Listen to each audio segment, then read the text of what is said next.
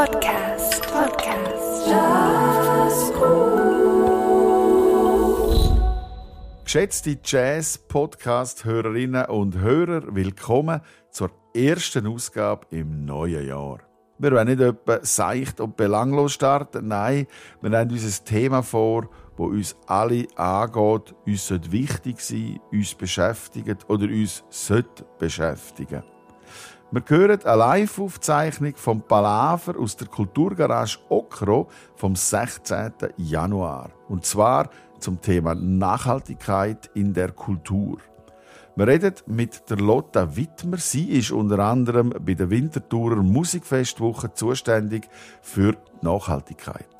Umrahmt worden ist das Palaver vom Redrick. Seine musikalische Einleitung und sein Outro schneiden wir jeweils noch kurz an. Wir wollen euch aber seine tolle Musik nicht etwa vorenthalten und darum spielen wir die beiden kompletten Stücke im Anschluss an den Musiktipp in voller Länge ab. Ja, und der Musiktipp in Kooperation mit dem Magazin Jazz More wird euch auch in diesem Jahr wieder spannende und neue Musik vorstellen. Der Musikjournalist Christoph Thurnherr hat euch in diesem Monat das Trio Koch Lorio Kocher aufgelegt. Mein Name ist Christian Müller und gemeinsam spazieren wir jetzt durch den Jazz-Podcast. Viel Vergnügen. Jazz Cool Podcast. Podcast. Jazz Cool.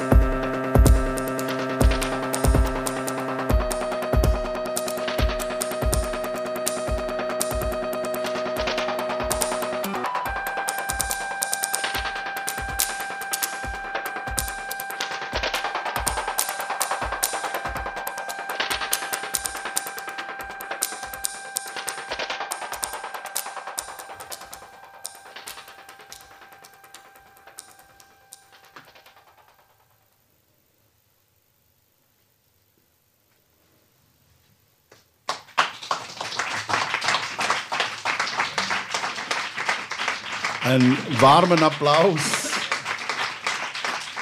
für den Roland Signer, AK Red Rick aus Chur. Und er hat auch eingestimmt und wird auch nachher äh, eine Gedankenpause liefern. Macht die Augen zu, wenn ihr euch traut das reflektieren, was wir schwätzen oder der Rest von eurem Alltag oder im Leben, gerade was euch beschäftigt. Es funktioniert super mit dieser Musik. Also, nochmal herzlichen Dank für die musikalische Einstimmung, Roland. Und herzlich willkommen Ihr Kulturgarage ähm, mit dem Hausherr Heinz Gefleisch. Äh, danke, dass wir da sein dürfen, dass Jazz Chur äh, wie der darf da sein, wie schon oft und noch oft hoffentlich. Und äh, willkommen zum Palaver, zum ersten im Jahr 23 und ähm, zu einer Aufzeichnung für den Podcast, wo jetzt gerade läuft. Das heißt, alles, was wir heute sagen, ist ähm, in wenigen Tagen dann auch online zu hören. Für die, die nicht aufpassen heute oder wegträumen oder sagen, gang dir das anhören, dann könnt ihr das auf www.jazzcool.ch oder allen gängigen Plattformen. Und ich will nicht schwätzen da vorne, sondern ich habe jemanden eingeladen, der hoffentlich, und ich weiß nicht hoffentlich, sondern weiß, viel zu erzählen hat zu einem spannenden Thema, das uns schon länger beschäftigt. Ähm, und, und das Thema ist auch im Vorstand bei Jazzkur und wo alle beschäftigen und zwar nicht nur uns Kulturschaffende, sondern euch alle dort drin. Und ähm, wir versuchen, wir werden das in einem entspannten Gespräch miteinander äh, besprechen. Und einen warmen Applaus auch für die Lotta Wittmer. Bitte Sie da zu mir.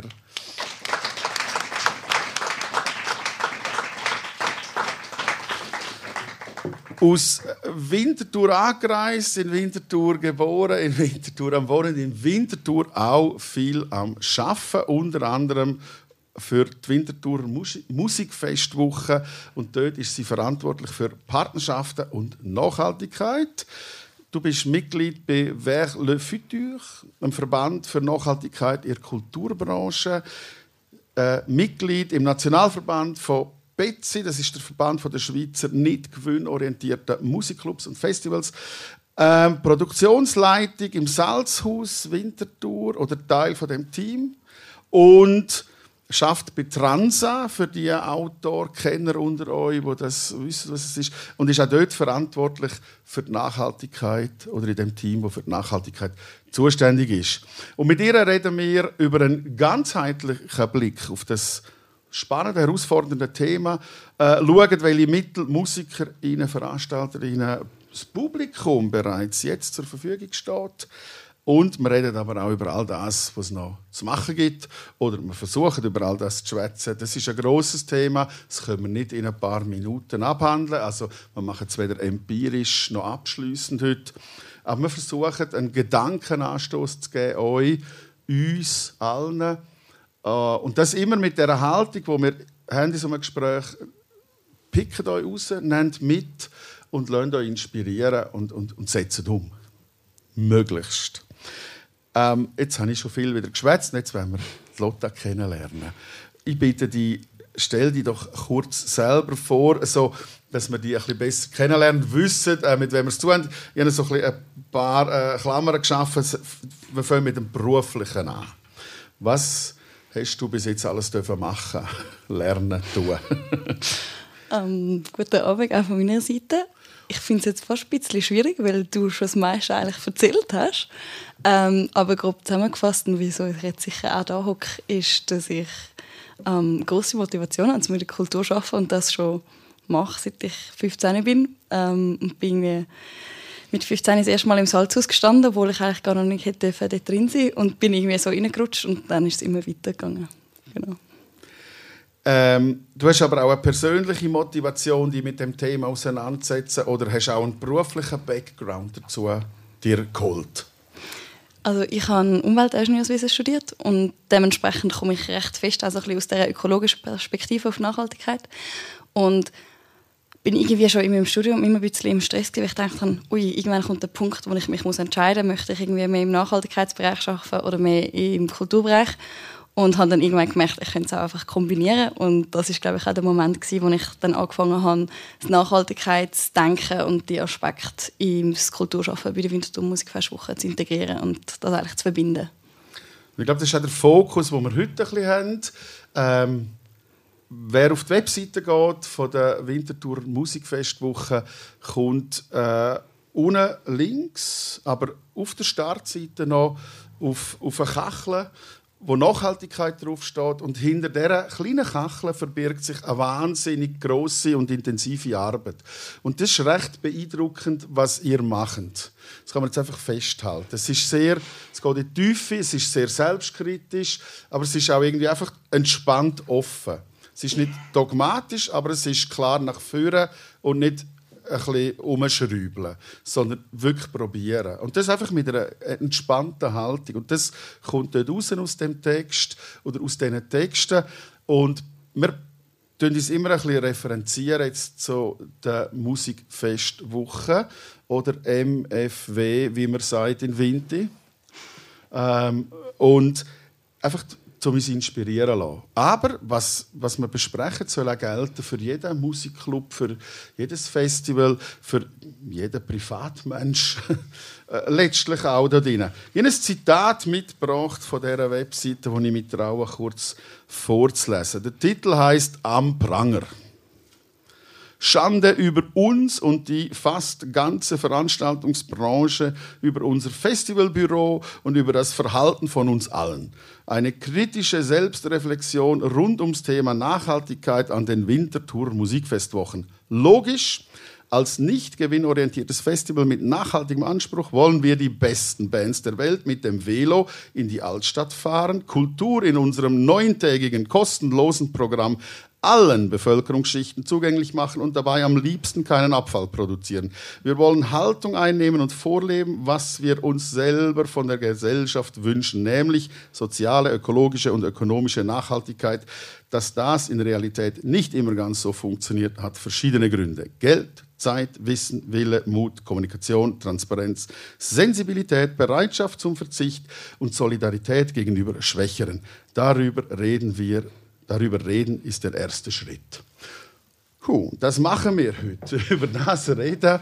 Und, und das ist nur ein kleiner Abschnitt auf dem sehr umfangreichen, aus dem sehr umfangreichen Konzept. Und ähm, bevor wir richtig eintauchen, möchte ich schnell noch einen Begriff klären. Das haben wir im Vorgespräch schon mal angesprochen. Ähm, Nachhaltigkeit verstehen viele von uns oft in Bezug zur Ökologie, zur Umwelt, Klimaneutralität etc. Doch für die, für euch hat der Begriff einen viel breiteren Ansatz. Genau. Ähm, ich glaube, für uns ist wie irgendwann klar geworden, dass Nachhaltigkeit nicht abgehökelt ist, wenn man Mehrwegbecher auf dem Festivalgelände anbietet. Ähm, und dort geht es natürlich auch wie ganz fest zurück in die Definition, was ist Nachhaltigkeit überhaupt. Und dort, wenn man das Drei-Säulen-Prinzip anschaut, gibt es die drei verschiedenen Dimensionen. Also der Umweltaspekt, der eben mit Ökologie abdeckt wird, der gesellschaftliche und auch der wirtschaftliche Aspekt. Und wenn man auch so ein bisschen in die Geschichte zurückschaut von der Musikfestwoche, ist es sicherlich so gewesen, dass die ersten Nachhaltigkeitsmaßnahmen, die wir im 2010 umgesetzt haben, aus der ökologischen Dimension gekommen sind. Und dort haben wir eigentlich Jahr für Jahr immer mehr können umsetzen und dementsprechend so die leichten ähm, Maßnahmen, die man einfach, einfach mal kann umsetzen kann, gemacht und haben dann aber irgendwann gemerkt, ah, Nachhaltigkeit besteht noch sehr viel mehr und wenn man sich dann mal anfängt damit befassen und mit sozialer Nachhaltigkeit auseinandersetzt, merkt man, dass man dort eigentlich nochmal vor einem ganz grossen Feld steht. Also wir haben die Ökologie, das Soziale und, und das Wirtschaftliche. Und das Wirtschaftliche, wo man nicht darf vergessen letztendlich. Damit wir uns das vorstellen können, wenn wir jetzt immer wieder ein bisschen Bezug nehmen zu der Musikfestwoche, Könntest du uns ein paar Kennzahlen geben? Was ist das für ein Festival? Wie lang ist das? Wie viele Leute stehen auf der Bühne? Wie viele Leute arbeiten freiwillig oder für Geld oder wie auch immer vor, hinten dran? Die Musikfestwochen sind ein zwölftägiges Festival im August in der Winterthur Altstadt, wie du vorher schon gesagt hast. Ähm, wir finden seit 47 Jahren statt und dementsprechend ist auch die lange Geschichte ein Hintergrund, wieso wir jedes Jahr immer mehr BesucherInnen dürfen, ähm, begrüßen. Das Jahr sind, also letztes Jahr, excuse, das ist jetzt Januar, ähm, sind 60'000 Leute gewesen, die während diesen zwölf Tagen über 100 Konzerte und Rahmenprogramme haben können geniessen organisiert sind wir eigentlich als Verein, wie du vorher schon angesprochen hast, nicht gewinnorientiert. Das heißt, wir haben eine Geschäftsstelle, wo 350 Stellenprozent sich teilt und aufteilt ist in verschiedene Bereiche. Und die Geschäftsstelle fungiert so ein bisschen als Schaltzentrale und koordiniert wiederum ein freiwilliges OK, das aus 40 Personen besteht und aufteilt ist in 20 Ressorts, wo Gastronomie und Infrastruktur und Deko etc.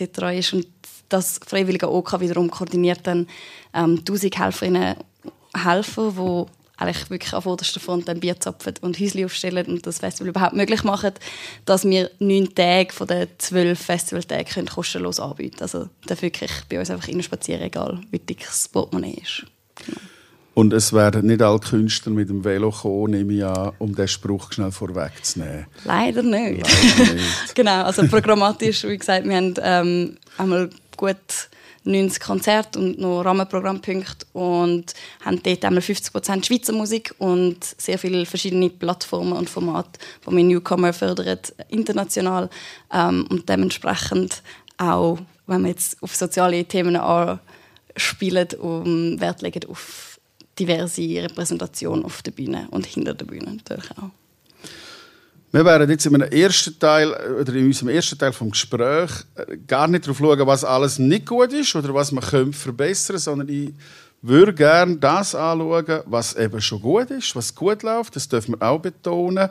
Äh, beziehungsweise, was andere Veranstalter, Clubs, Festivals, äh, ein Privat, auch ein Besucher, ist auch ein Teil von dem System Festival ähm, schon jetzt kann machen kann, ohne dass es ihn vielleicht gross mehr kostet oder mehr Mühe bereiten oder auch darf vielleicht bereiten, aber was einfach umzusetzen ist.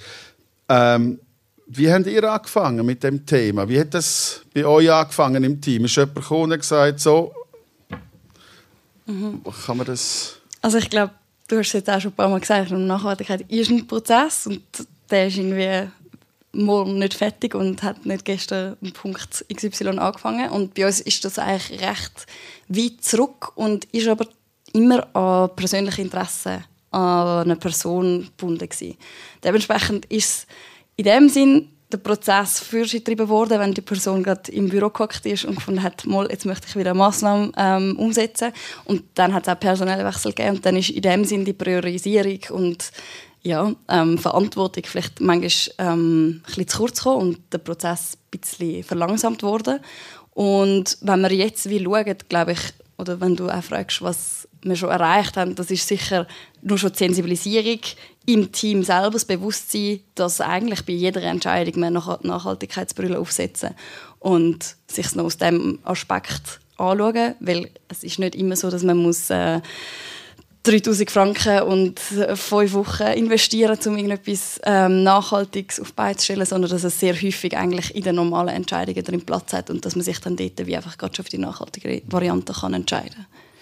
Kannst du uns zwei oder ein paar oder drei oder mhm. Ganz konkrete Beispiele sagen ja. und sagst, hey, das haben, wir, das haben wir geschafft, das haben wir realisiert, da sind wir schon fast bei 100% oder bei 100% sofern das überhaupt möglich ist. Mhm. also ich glaube, fertig ist nie wie 100 Prozent. Ähm, zum Beispiel, wenn wir jetzt an die Gastronomie denken, haben wir schon seit 2010 Mehrwegbecher. Wir haben dann aber irgendwann gemerkt, es gibt ja auch noch Gabeln und Messer und Teller. Das heißt, wir haben dann ein, ein ganzheitliches Mehrwegsystem mit Depot eingeführt. Durch das haben wir recht unsere Abfallmenge können reduzieren bei den Merchandise-Artikeln schauen wir dementsprechend, dass es nachhaltige Textilien sind, anhand von Labels. Wir haben seit 2019 regionalen Solarstrom. Ähm, und in den sozialen Themen haben wir zum Beispiel eine Rollstuhltribüne, ein barrierefreies Gelände ähm, und haben jetzt dieses Jahr zum allerersten Mal ein Konzert in Gebärdensprache verdolmetscht, weil es wie auch nicht selbstverständlich ist, dass alle Musik hören, aber dass sie bei uns im Zentrum steht und wir darum gefunden haben, wir wollen das für mehr Leute zugänglich machen. Und ich nehme an, Abfallreduktion heisst auch Geld sparen bei so vielen Besuchern. Absolut. Ähm, also ich denke, wir haben dort eine enge Zusammenarbeit auch mit einem Recyclingunternehmen und ob sie dann alle drei Tage kommen oder jeden Tag, macht dann in dem Sinne auch in der Rechnung äh, einen Unterschied. Was würdest du den Leuten mitgeben, die jetzt zulassen auch ein Festival organisieren, sei es ein grosses oder ein kleines, einen Musikclub führen und sagen, das ist etwas, das ihr jederzeit starten. Könnt, das ist ganz einfach, könnt ihr jetzt anfangen damit? Also ich denke, das Anfangen ist eigentlich der Anfang. ähm, dass man in dem Sinne einfach mal mit kleinen und einfachen Massnahmen kann anfangen dass man sich überlegt, wie ist unser Gastronomieangebot zum Beispiel, haben wir dort äh, genug vegetarische und vegane Optionen, wenn man ein Kulturhaus ist, wie ist es beheizt, wo kommen unsere KünstlerInnen her und wie kommen die zu uns. Und ich denke, dort macht es sicher Sinn, um sich auch ein bisschen bewusst zu sein, wo sind die grossen Hebel. Das ist natürlich am einfachsten, wenn man eine Ökobilanzierung hat. Muss aber überhaupt nicht sein, dass jede Kulturinstitution eine Ökobilanzierung macht, weil man sich auch sehr viel eigentlich auch schon bekannte Resultate kann orientieren kann. Und ich denke, das ist wie mitunter auch ein Grund, wieso wir in dem Sinn sehr transparent kommunizieren. Du hast am Anfang jetzt auch schon ein Zitat vorgelesen. Und das ist nicht, dass wir einfach zeigen wollen, was wir alles machen und wieso wir jetzt irgendwie uns schon so lange mit dem Thema befassen, sondern soll wie auch zum einen unsere Besucherinnen und die Öffentlichkeit sensibilisieren, aber zum anderen auch als Inspiration dienen für andere Kulturschaffende, dass wir genau eigentlich die Resultate, die wir irgendwie in der Ökobilanzierung zum Beispiel ähm, gewonnen haben oder mit den Erfahrungen und dem Wissen, das wir uns angesammelt haben, ja, wie ganz bewusst wollen teilen auch im Sinne von einer nachhaltigen Entwicklung, dass man Ressourcen sparen und so voneinander lernen Du hast jetzt gerade Kommunikation angesprochen. Diskussion um Nachhaltigkeit, vielleicht auch da, wenn man jetzt zulässt, finden sie, ja, aber hey, äh, es, ist, es ist so ideologisch aufgeladen. Und wir haben das auch kurz vorher angesprochen, so die Haltung, die entstehen kann, ist ziemlich schnell leider, dass Leute gar nicht den Mut haben, sich auf die Ebene zu begeben. Sagen, komm, lass uns mal schauen. Ich verliere ja nichts dabei, wenn ich mal schauen was ist. Sondern, wie kann man sich im Team bewegen? Wie, kannst, wie ist das bei euch? Wie kann man seinen Mitmenschen gegenüber, aber auch im Umfeld, im Publikum, das so beibringen oder nachbringen, beibringen wäre das Falsche, nachbringen, dass sie sich dem öffnet wie macht ihr das im Team? Ist das selbstverständlich bei euch oder gibt es auch Diskussionen? Du hast jetzt ganz viele Punkte angesprochen. ähm, also ich glaube, zum einen ist ja wie das Grundproblem, dass das nachhaltigste Festival wäre kein Festival. Also, da schneide ich jetzt irgendwie eine Grundsatzdiskussion an, wo glaube ich seit Corona auch eine andere ähm, Relevanz bekommen hat. Und ich möchte die Relevanz der Kultur selber nicht in Frage stellen. Aber wenn wir ehrlich sind, muss man sich fragen, was ist unsere ähm, Relevanz, um die Emissionen verursachen ähm, Das ist wie das Grundsatzdilemma, das wir haben. Aber dass, wenn man sich dafür entscheidet, um ein Festival zu machen, und das haben wir, ähm, und in dem Sinne so wirtschaftlich stabile Lage hat, um sich können mit diesem Thema auseinanderzusetzen, kommt für mich wie auch die Verantwortung zu, dass man es macht und dass man sich selber irgendwie auch selber kritisch reflektiert und schaut, wo entstehen dann genau die Emissionen und was können wir machen, um die ähm, genau reduzieren. Und das andere ist dann eigentlich mehr die interne Kommunikation, wie wir das Thema angehen. Und dort ist sicher so, dass auch wir ähm, teilweise sehr emotional geladene Diskussionen haben, auch immer noch.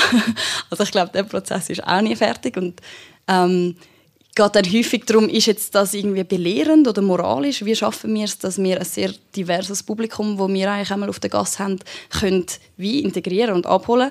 Und dort hat uns sehr geholfen, dass wir eigentlich vor einem Jahr angefangen haben, Nachhaltigkeitssitzungen zu machen, dass wir abgesehen von der operativen Besprechung, die wir eigentlich wöchentlich machen, ähm, Handlungsfelder definiert hat, wo alle aus dem Büroteam verantwortlich sind und das Ziel sich definiert haben für das Festival.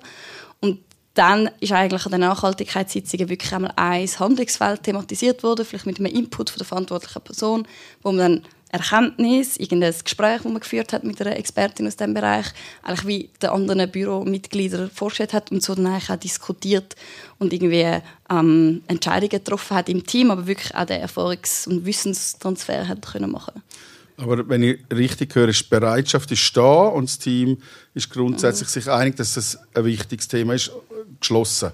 Mhm.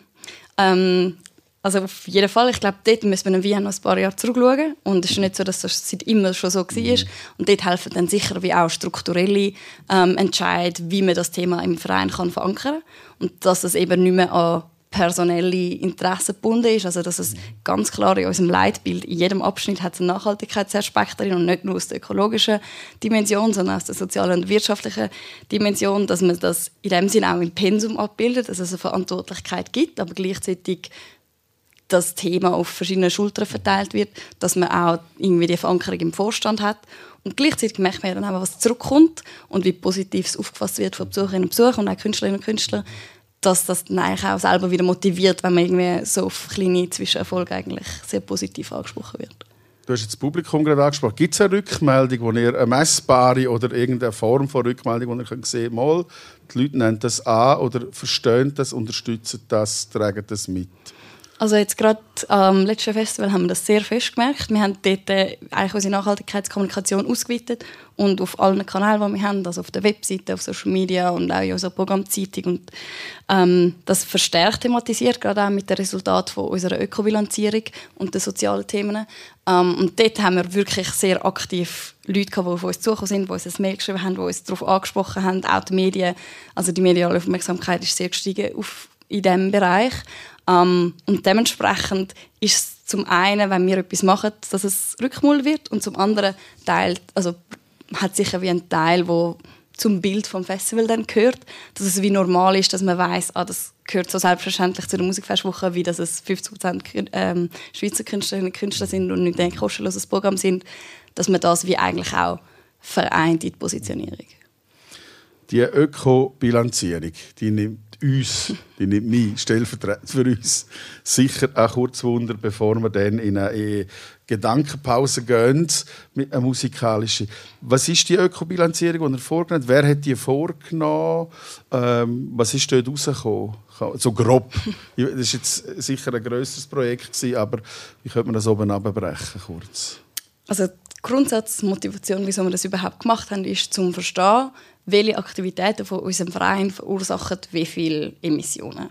Und das hat ganz konkret bedeutet, dass ich während etwa drei sehr intensiven Wochen jede Rechnung eigentlich durchgeschaut habe und zusammengetragen und berechnet habe, was wir alles für Aktivitäten haben. Zum einen vom Aufbau, von den Festivaltagen und vom Abbau, aber dann natürlich auch wie der ganzjährige Bürobetrieb. Und dann ist eigentlich in Zusammenarbeit mit dem Ingenieursbüro Amsterdam und Walter berechnet worden, welche Aktivitäten wie viel CO2-Äquivalent verursachen. Und ganz grob zusammengefasst ähm, ist so, dass unsere zwei grössten Hebel die Mobilität und die Gastronomie sind. Also die Mobilität ähm, sind eigentlich mehr als die Hälfte von der Emissionen und dort geht vor allem ähm, die Flüge der Künstlerinnen und Künstler sehr fest ins Gewicht. Ob das, obwohl wir nur Bands buchen, die sowieso schon auf Tour sind. Und dann bei der Gastronomie natürlich, wenn 60'000 Leute Hunger haben und sich ernähren, ist das auch der zweite große Hebel. Mhm. Dort habe ich eine Frage dazu. Die würde ich auch essen, wenn sie daheim bleiben. Wie tut man das in so eine Ökobilanzierung einberechnen? Es, gibt es einen Faktor, der das berücksichtigt? Mhm. Also ich denke, das ist ja wie auch das Gleiche wie bei der Abfallthematik. Mhm. Es ist nicht so, dass wenn man nicht an ein Festival geht, gar keinen Abfall produziert oder eben gar mhm. nichts isst. Ähm, dementsprechend lohnt das, aber wir nehmen es jetzt wie auf uns, weil schlussendlich ist es, also auf uns, ich sage jetzt mal auf unser CO2-Emissionskonto, mhm. ähm, zum wie bei uns selber können schauen, wo wir können dann ansetzen, dass dann vielleicht auch ein mhm. Besucher mal einen vegetarischen Burger probiert und merkt, ah, ist eigentlich noch fein, könnte ich mir auch morgen in meinem privaten Leben mal etwas Vegetarisches kochen. Viel, was schon passiert ist und spannende Inputs und äh, jetzt lassen wir uns ein bisschen träumen und reflektieren über die Inputs. Äh, Redrick Part 2.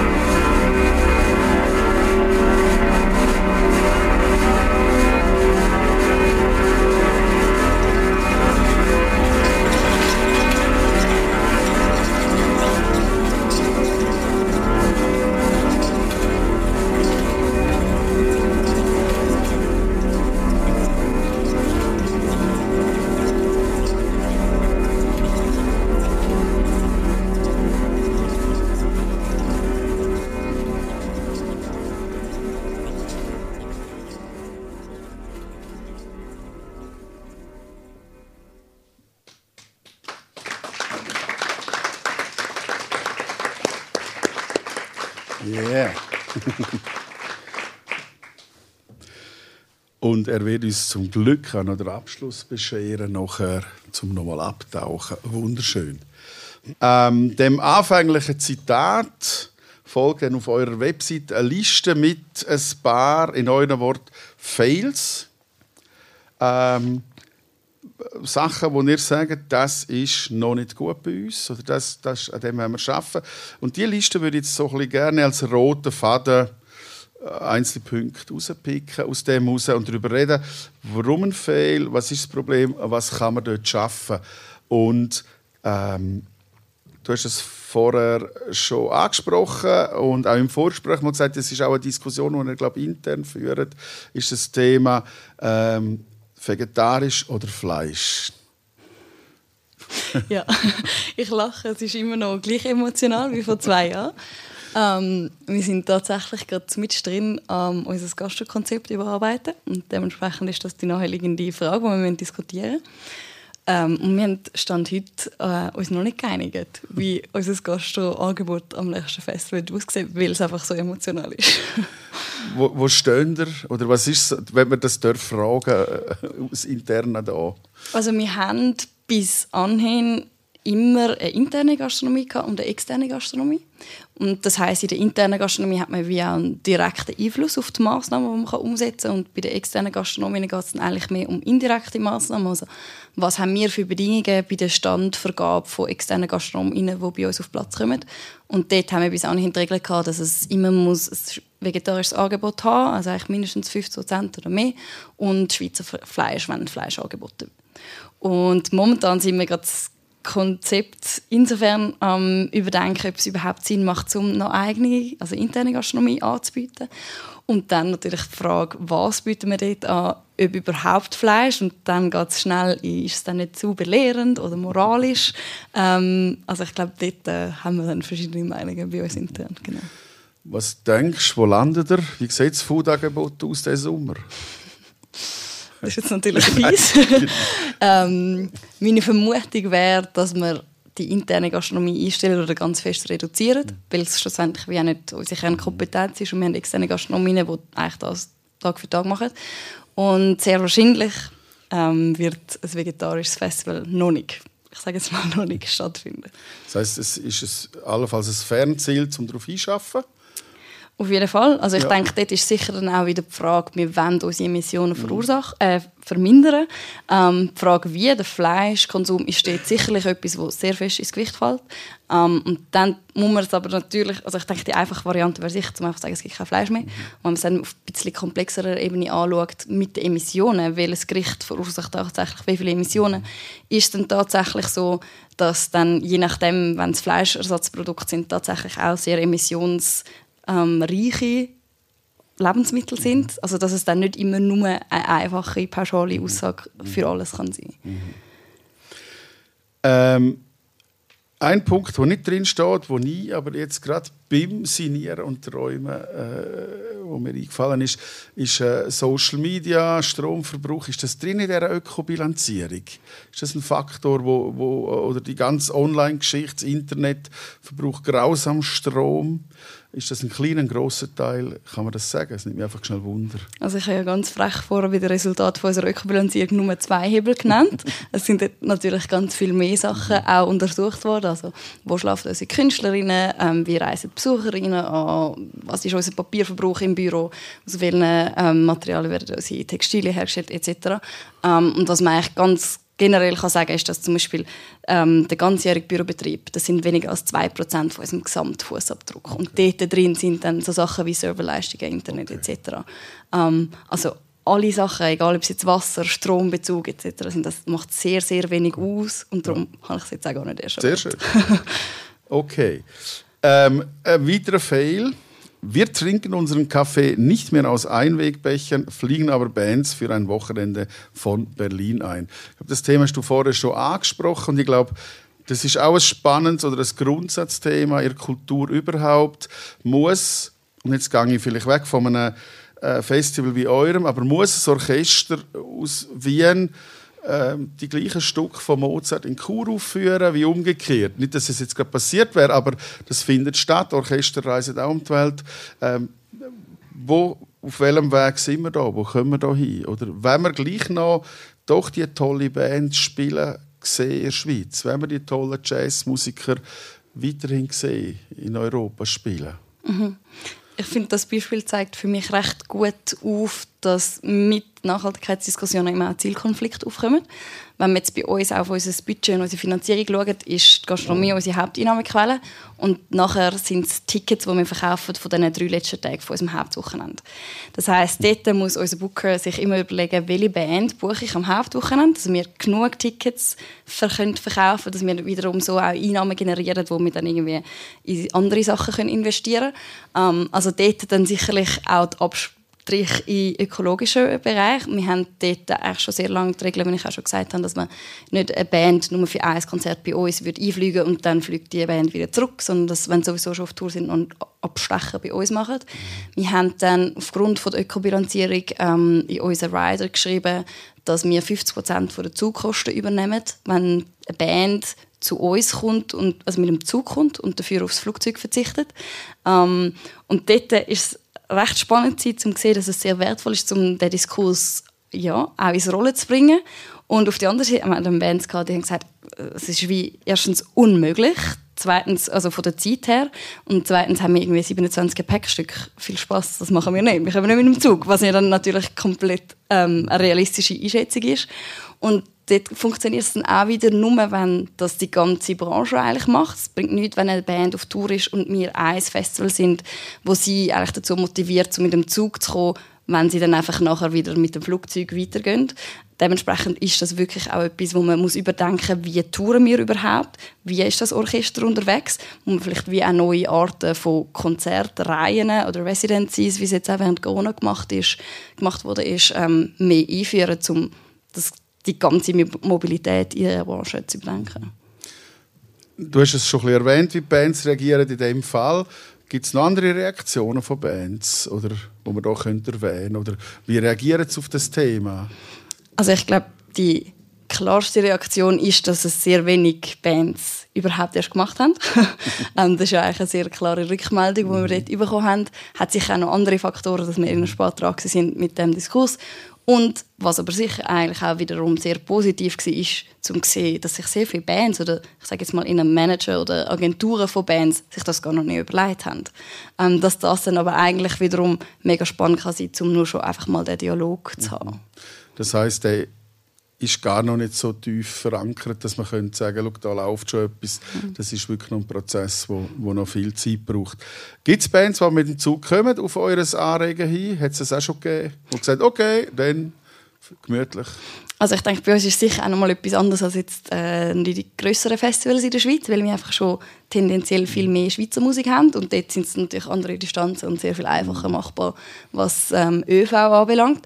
Und jetzt aufgrund von der Änderung, dass wir auch Zugkosten oder den Anteil der Zugkosten übernehmen, sind ein paar Bands tatsächlich mit dem Zug kommen, anstatt im Flugzeug. Und mhm. das hat dann wiederum auch viele Sachen, was mit sich ziehen. Was hat man für technische ähm, Settings vor Ort, dass sie vielleicht weniger mitnehmen müssen, aber natürlich dann auch Gagendiskussionen.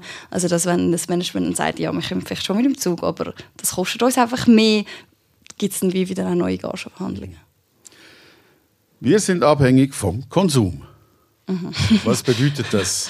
ähm, ich habe es vorher schon ein bisschen angesprochen mit der Grundsatzdiskussion. Wir machen das Festival, ähm, das verursacht Emissionen und unsere grösste Einnahmequelle ist Gastronomie. Das heißt, wir hoffen eigentlich jedes Jahr darauf, dass es schön Wetter ist und bös gesagt sehr viel Bier getrunken wird. wir haben natürlich auch andere Sachen im Angebot, aber schlussendlich leben wir eigentlich von dem. Und was heißt das im Umkehrschluss? Wir sind abhängig vom Konsum. Was wäre dort die Idee, dass die Leute weniger Bier trinken, oder doch?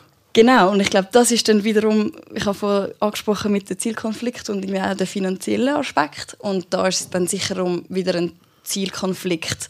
Wir wollen ja eigentlich viel Bier verkaufen, weil unsere Leute, die bei uns neun Tage lang ein kostenloses Programm geniessen, haben kein Ticket gezahlt. Das heißt, der Umkehrschluss wäre vielleicht, dass wir würden Eintritt verlangen das wiederum würde aber bedeuten, dass wir nicht mehr gleich inklusiv sind, dass dann vielleicht nur noch eine gewisse Zielgruppe ansprechen und Leute, die sich nicht können leisten können, ausschliessen mit dem. Also ich denke, es zeigt wie recht gut auf, wie alles auch immer zusammenhängt. Ähm, Nachhaltigkeit ist ein Trend. Wir machen mit. Ist so. also ich würde nicht abstreiten, dass es ein Trend ist und ich finde, es ist ein sehr guter Trend. Und ich denke, wir machen mit, ja, aber wir machen glaube ich, auch schon länger mit, als es Mode ist. Und es zeigt sich dann einmal auch recht schnell recht gut, wer es wie ernst meint. Und gerade in dieser Branche, gerade wenn man größere Festivals anschaut, ist es sehr klar Screenwashing auch zu erkennen. Und das ist sicher auch ein bisschen ein Instrument mit am Pranger, das du am Anfang zitiert hast, wo wir ein bisschen gegen das ja, gegensteuern und zeigen, dass wir es eigentlich wirklich ernst meinen und nicht einfach machen für ein besseres Image und kompensieren und uns die Emissionen freikaufen. Kannst schnell Greenwashing kurz ausdeutschen? Das ist gar nicht so einfach. ähm, ich würde es jetzt so definieren, dass man ähm, entweder sich der eigenen negativen Emissionen nicht genug gut bewusst ist und einfach vertuscht, dass die überhaupt entstehen oder mit anderen Maßnahmen die Aufmerksamkeit auf Sachen lenkt, wo man vielleicht schon gut ist, aber eigentlich keinen großen Impact haben. Äh, wir sagen zwar, Diversität sei uns wichtig, stehen aber intern schlecht da. Ich denke gerade seit der Moon and Stars Debatte, wo das große Festival keine, keine einzige Frau auf der Bühne hatte, ist das Thema von der Diversität auf der Bühne ja auch medial und emotional sehr thematisiert worden. Bei uns ist das auch schon länger ein Thema und wir sind eigentlich bei über 50 Prozent von Bands mit der weiblichen Beteiligung und dementsprechend wird das immer thematisiert, aber wenn man einmal hinter die Bühne schaut und sich fragt bei Kulturinstitutionen, ja, wer bucht denn die Bands und wer stellt das ganze Festival oder die Konzertreihe oder was auch immer auf die Beine, sieht es dann recht häufig anders aus und dementsprechend hat man auch in der Kultur und auch bei uns im Verein ähm, in dem Sinn immer noch dominierende Mannenquoten. Aufmerksame Podcast-Hörer haben den Close Podcast über die Rolle der Frau im Jazz oder in der Kulturszene und dort ist eine Zahl auftaucht von einer Vorstudie aus Basel, die sagt, in der Popmusik in der Schweiz und im Jazz, in der Unterhaltungsmusik äh, 8 bis 12 Prozent Frauenanteil. Wie will man da diverser werden? Ist das auch ein Zielkonflikt vielleicht, wo schon innerhalb der Musikbranche oder von der Musikschaffenden eigentlich muss gelöst werden, wo auch als Festival fast ein bisschen ausgeliefert ist oder auch ein Clubbetreiber, wo will divers booken, aber es nicht auf die Reihe kriegt. Aus dem Grund. Also ich finde es recht spannend, dass sich das Phänomen, ist jetzt ein falsches Wort, aber Ja. eigentlich auf allen Ebenen abzeigt. Also wenn man bei Suiza schaut von registrierten Bands, es, es gibt auch einfach tatsächlich weniger Bands mit Frauen, die drin spielen. Also das ist wie einfach schon eine Realität, wo man sich muss bewusst sein muss. Und das andere, was du ja jetzt auch gerade erwähnt hast, dass es auch weniger weibliche oder Finterpersonen gibt, die in der Kultur arbeiten. Und dort bin ich schon auch der Überzeugung, dass eine Frau nicht das gleiche Programm auf die Beine stellt, wie wenn ein Mann würde buchen Und ich denke, insofern ist es umso wichtiger, dass man weiter dranbleibt. Und du hast jetzt gefragt, ist das auch ein Zielkonflikt? Ich würde sagen, ja, weil man nicht, oder ich würde jetzt nicht wollen, meine männlichen Teamgespönli rauskicken und finden, wir müssen jetzt Platz machen für die Frau. Aber kann ja wie einfach auch als Chance angesehen werden, dass wenn es irgendwie sowieso eine Neuerung gibt in dem Team, dass man sich dann wie bewusst wird und sich fragt, wer genau sollte jetzt irgendwie die Rolle übernehmen. Ein weiterer Fail, den ich recht spannend finde. Wir möchten barrierefreier werden, kennen aber die genauen Bedürfnisse nicht. Ähm, wir haben tatsächlich schon seit ein paar Jahren auf unserer Webseite kommuniziert, dass wir ein barrierefreies Gelände sind. Wir haben eine Rollstuhltribüne, wir haben ein Rollstuhl-WC. Könnte man jetzt einfach einen Check machen und das Häkchen ähm, auf «Erledigt» klicken. Ähm, gerade in der sozialen Dimension ist sehr, sehr wichtig, um die Perspektive von Betroffenen einzuholen. Und das, was du vorher auch zitiert hast, wir sind selber ein sehr privilegiertes und nicht so diverses Team in der Festivalleitung. Und dementsprechend ist es mega wichtig, um die Perspektiven von Betroffenen einzuholen, wenn wir das selber wie nicht abdecken können. Wir haben am letzten Festival dann einen Rundgang gemacht mit Inklusionsexpertinnen, die wirklich zwei Stunden lang mit uns durch das Festivalgelände gelaufen sind und uns Feedback gegeben haben, was wir machen können, sei es auf baulicher Ebene mit gewissen Schwellen oder gewissen Ausbesserungen vom, von der, von der Straße, vom Boden tatsächlich, aber auch mit kommunikativen Massnahmen, dass wir wie mehr Informationen zu der Zugänglichkeit von unserem Festivalgelände geben können wo wir wie gemerkt haben, wir haben so eine lange To-Do-Liste. es kann nicht sein, dass wir irgendwie einfach behaupten, wir haben ein barrierefreies Gelände, ohne mal jemanden gefragt zu haben, der tatsächlich im Rollstuhl hockt und zu uns kommt. Weil wir das selber einfach nicht können sagen können, weil wir noch so viele blinde Flecken auch haben. Aber eben dieses Jahr hast du gesagt, dass nochmal äh, unterstreichen, ihr habt ein Konzert, eins, wo in Gebärdensprache übersetzt wird. Genau, also das haben wir zum allerersten Mal gemacht im letzten Jahr. Ah, okay. Ja. Ähm, und das war für uns komplett neu. Gewesen. Ähm, wir haben nicht mal gewusst, dass man irgendwie das kann. Wir haben dann dort mit einem Verein zusammengeschafft, MUX, der sich auf Gebärdensprachverdolmetschungen von Konzerten spezialisiert hat. Und dann kommt man plötzlich auch wieder irgendwie mit anderen Fragen, wo wir dann gemerkt haben, uns, unser normales Publikum ist ja nicht davon betroffen. Wir müssen also jetzt plötzlich auch Gehörlose ansprechen mit unserer Kommunikation. Wie schaffen wir das? Haben uns irgendwie gedacht, gut, wenn irgendwie zwei, drei kommen, sind wir schon mal zufrieden. Schlussendlich haben wir uns dann überlegt, wie erreichen wir die? Sind wirklich auch mit Organisationen von Gehörlosen zusammengeguckt und haben wie dort geschaut, wie können wir das Angebot auch bekannt machen. Wir haben noch ein Video gemacht, das über die Eingebärdensprache eigentlich auf das Angebot hinweist, wo dann auch wiederum geteilt wurde von diesen Organisationen, dass dann schlussendlich 50 Leute gekommen sind und alle anderen, die zwar hören, aber auch sensibilisiert worden sind und es mega positiv aufgefasst wurde, ist, dass wir eigentlich die Gast haben müssen abregeln, weil wir nicht mehr Leute haben dürfen aus Sicherheitsgründen. Wie muss ich das vorstellen? Ein Konzert in Gebärdensprache? Ähm, es ist so, dass es am einfachsten ist, wenn es auf Schweizerdeutsch oder auf Hochdeutsch Musik ist, weil dann muss nicht eine doppelte Verdolmetschung stattfinden in dem Sinn. Und was auch hilft, ist ein ein Konzert oder eine Musik mit viel Bass, weil das man ja wie spürt und nicht nur hört. Und dann hat man das so abklären mit dem Management von der Band und dem Verein, wo die Verdolmetschung selber macht. Und die haben dann auch, auch Kontakt aufgenommen mit dem Künstler selber, geschaut, was ist die Setlist, welche Lieder hat geplant, er zu spielen den Text gelernt und wirklich die Übersetzung zum einen auf, auf textlicher Ebene von den Lyrics müssen üben, aber natürlich auch von der Musik. Und dann ist es eigentlich wirklich dann auf der Bühne so gewesen, dass sie vorne rechts sind und sich abgewechselt haben, weil das so intensiv ist. Und sie haben gefunden, ein Lied braucht mindestens etwa zwei Stunden Aufwand zum Vorbereiten, mhm. um das wirklich zu lernen. Und dann haben sie sich eigentlich wie abgewechselt, zwei DolmetscherInnen für die Verdolmetschung. Was war das für ein Künstler? Gewesen? Das ist der Phänomen und okay. Und wie genau. haben sie reagiert, Band? Oder wie war das? Gewesen? Sehr positiv. Also mhm. es war für uns alle, also alle Beteiligten, eine Premiere gewesen, außer natürlich für den Verein, der das schon mal gemacht hat. Ähm, und dementsprechend war es so positiv gewesen, dass wir jetzt gefunden haben, wir wollen nächstes Jahr, ähm, wenn es möglich ist, auch zwei zu machen. Und mhm. das wiederum ist weitergetragen worden, dass der Künstler jetzt vielleicht auch in einem anderen Format das noch mitmacht. Also auch wie als Inspiration mhm. wieder, dass man dann einen kleinen Zwischenerfolg hat und irgendwie aus dem auch wieder Motivation kann knüpfen und irgendwie neue Sachen entdeckt und tatsächlich auch als Team kann lernen. Wir verzichten auf Giveaways, verkaufen aber massiv oder massenweise Merch, also Werbeartikel vom mhm. Festival selber und von den Künstlern im Jahr. Mhm. Geht für mich auch ein bisschen in den Punkt, wo du gesagt hast, wir sind abhängig vom Konsum. Also es steht sicher auch wieder ein Zielkonflikt.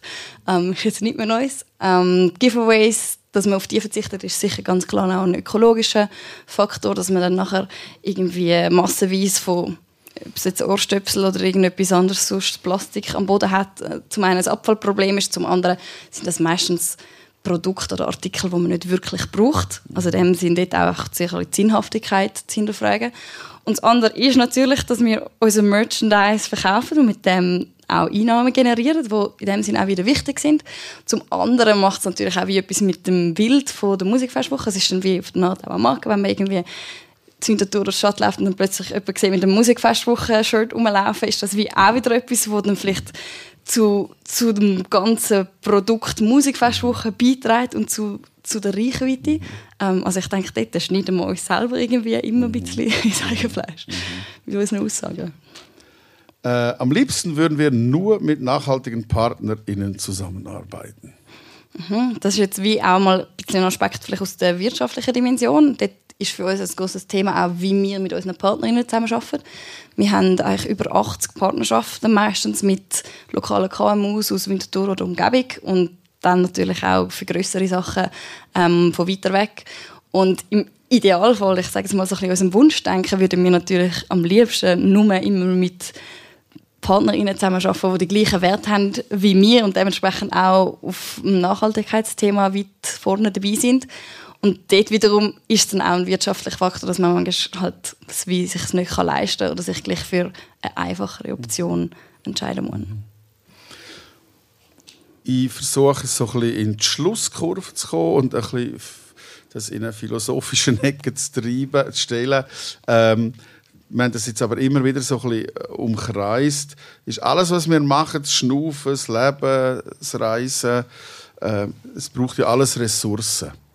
Und ein gewisser Ressourcenverbrauch ist selbstverständlich klar, der gehört wieder dazu.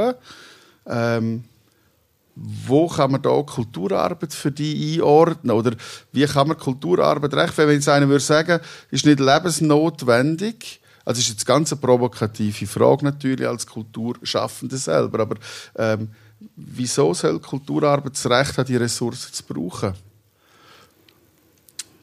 Ich glaube, das ist auch eine sehr äh, persönliche, individuelle Frage. Ähm, und ich glaube, gerade die Corona-Pandemie hat sehr fest gezeigt, dass man ja dann umso mehr sich gefreut hat, wenn man irgendwie hat können Musik hören wenn man einfach plötzlich stundenweise im Homeoffice war und mal Pause hat wollen.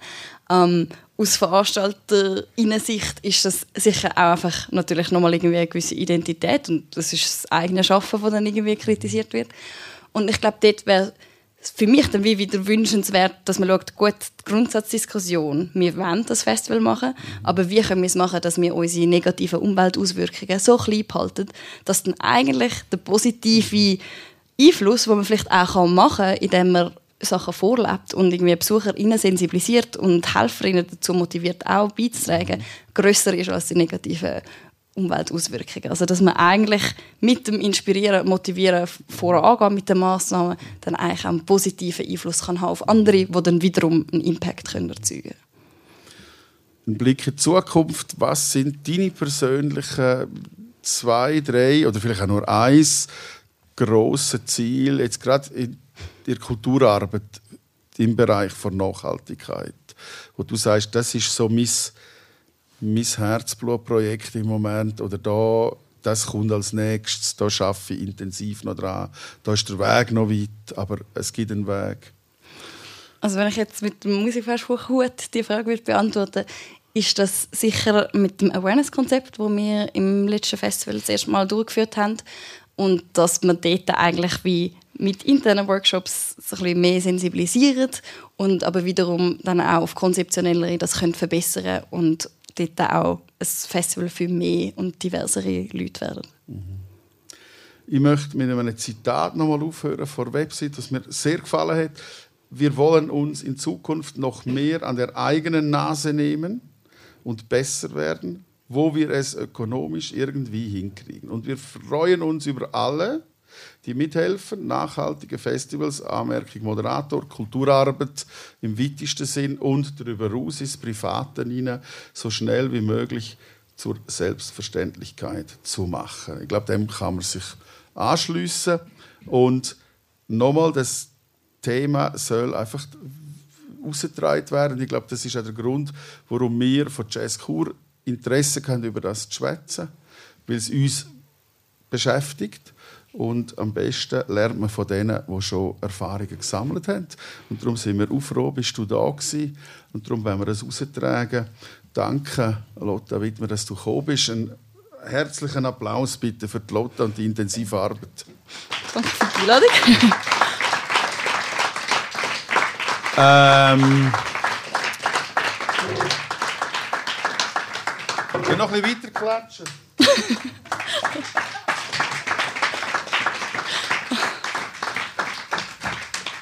Das sind alles Produkte aus der Region. Und Honig. Ich hoffe, du hast gern Honig.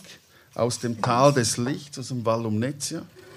Danke Und eine. Nusstorte aus Lachs. Und ähm, ja, geniess es, nimm es mit.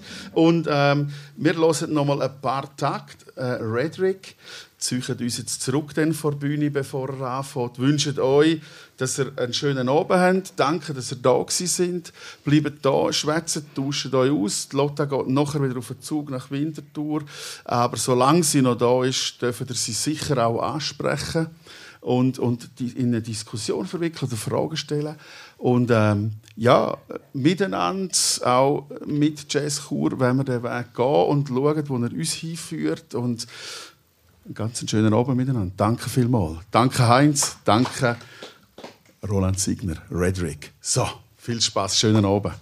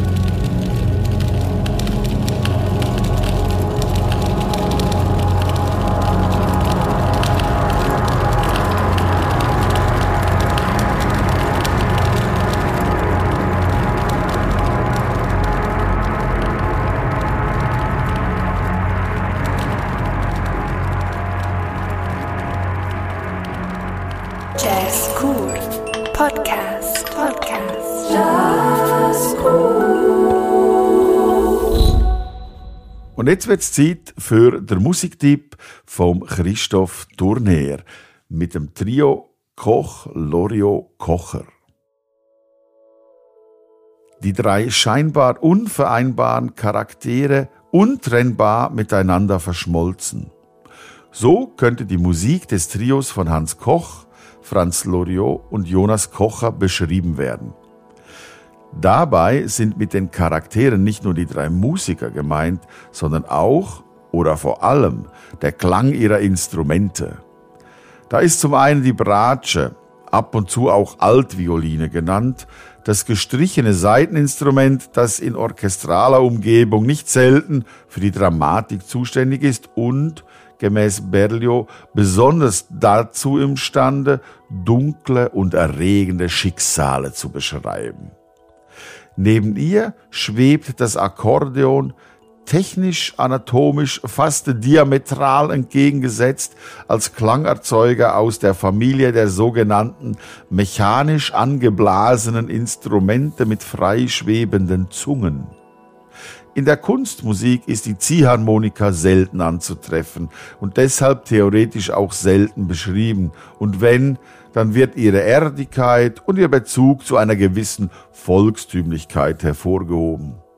Und als drittes ist da das hier wohl vertrauteste Instrument, die Klarinette, das Holzblasinstrument, das oft zur Kolorierung oder gar zur verzerrenden Karikierung beigezogen wird.